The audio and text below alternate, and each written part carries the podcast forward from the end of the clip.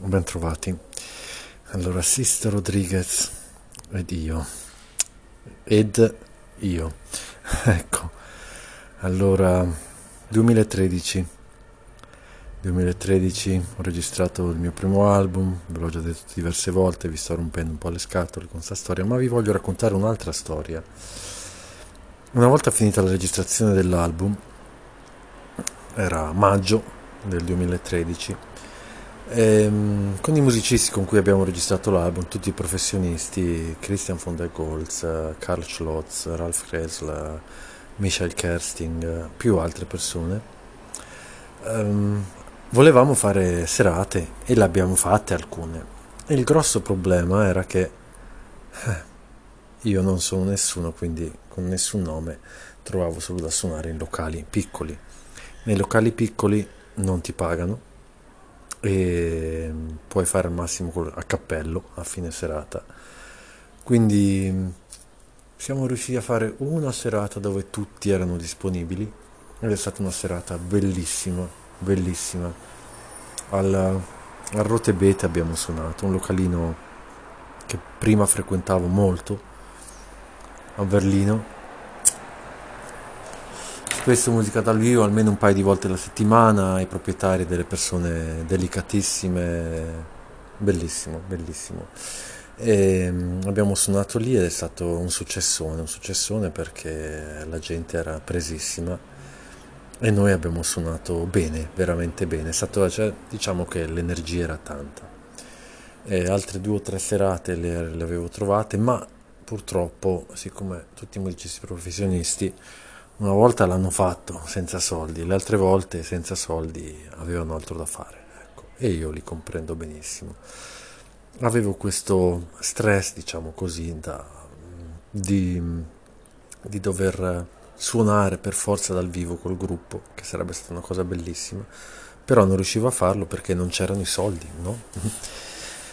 E ero molto stressato da questa cosa e mi ricordo che erano, sono stati due o tre mesi da settembre, ottobre, novembre veramente intensi dove, dove cercavo serate, non trovavo serate a pagamento, ho fatto una serata in duo con Cecilia Ferron, bravissima violinista, eh, bravissima, e, ehm, che è stata molto bella anche quella serata, anche lì non pagati, insomma, abbiamo fatto a cappello, non mi ricordo più neanche, comunque se siamo stati pagati ci hanno dati 20 euro, 20 euro a testa, 30, non mi ricordo, cose di questo tipo. Comunque,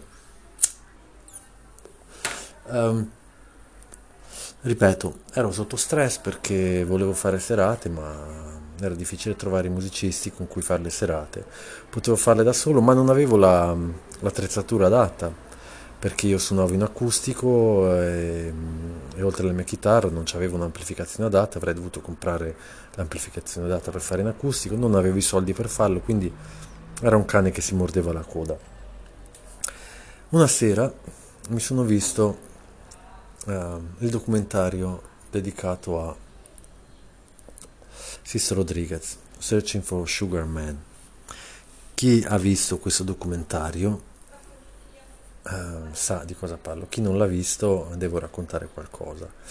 Uh, e cioè, dopo aver visto questo film documentario, il regista del quale peraltro poco tempo dopo si è tolto la vita purtroppo, era un grande regista secondo me, nord, nord europeo, non mi ricordo il suo nome, giovane, giovane. Ad ogni modo, dopo aver visto questo documentario ed, essere, ed essermi commosso all'inverosimile, ho imparato una grandissima lezione, e cioè va tutto bene, non c'è nessun problema, fai il tuo e se deve succedere qualcosa succede, se non succede non succede, va bene lo stesso. Questa è stata la lezione che ho, che ho guadagnato veramente guardando questo documentario. Devo tanto, tanto a Sisto Rodriguez per aver trovato una mia dimensione come musicista, come mm, cantautore, vogliamo chiamarmi così, chiamiamomi, chiamiamomi così, um, senza, senza stress, cioè senza cercare per forza il plauso, si dice così, della gente senza cercare per forza una conferma a quello che faccio. Quello che faccio lo faccio perché mi piace, perché ci credo e perché mi fa bene. Se fa bene a qualcun altro, tanto meglio. Ecco, questa è la lezione che ho imparato da Sisto Rodriguez. Se non lo conoscete, ascoltate la sua musica, testi bellissimi, musica individuale assolutamente. Non c'è nessun altro che, abbia un sound come lui, la sua voce poi è fantastica. E, um, Bob Dylan messicano si può chiamare così forse? Forse sì, ma con altre caratteristiche. Mm. In più il documentario è eccezionale perché racconta una storia che sembra inverosimile ed è davvero incredibile. Per chi non l'avesse visto vi consiglio vivamente di andare a guardarvelo. Searching for Sugar Man. Va bene, questo era il mio contributo di oggi. Vi auguro buone cose e alla prossima e vi ricordo che potete seguirmi su Spotify, ascoltare la mia musica e diventare miei follower e se vi piace potete condividerla con, con i vostri amici chiaramente e non potrebbe far altro che farmi piacere e che altro volevo dirvi? Uh, niente, che sto lavorando a un pezzo, come dicevo in un altro podcast, mm, che mi è stato ispirato da Paolo Conte e l'album in italiano va avanti in maniera molto molto lenta.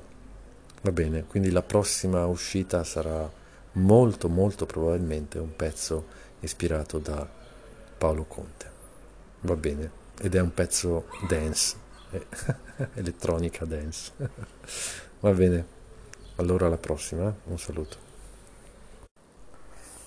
E dimenticavo di dirvi che potete seguirmi non solo e ascoltarmi non solo su Spotify ma anche su Deezer, su Napster, su uh, come si chiama l'altro uh, Tidal o Tidal uh, ma anche su iTunes o su Amazon chiaramente su iTunes ed Amazon dovete pagare un, un prezzo per ascoltarmi e comunque niente paura in quel caso riceverò, riceverò una parte della, della somma che avrete versato. Nel caso che invece ascoltiate, giusto così per darvi un po' di informazioni, nel caso che invece ascoltiate attraverso um, Spotify per esempio, uh, ricevo mi pare poco meno di un centesimo per ascolto.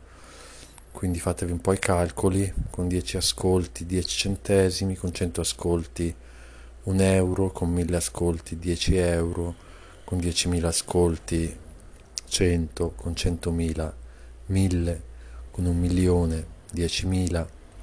Ecco, ehm, credo di aver avuto finora una cosa come 700 streaming, una roba di questo tipo. Ecco, sono molto contento chiaramente, sono molto contento perché ehm, gli ascoltatori sono stati una cinquantina, una sessantina in tutto e quindi vuol dire che lo hanno ascoltato più volte la mia musica e, e quindi forse significa che piace e questo non può che farmi piacere. Bene, allora di nuovo alla prossima.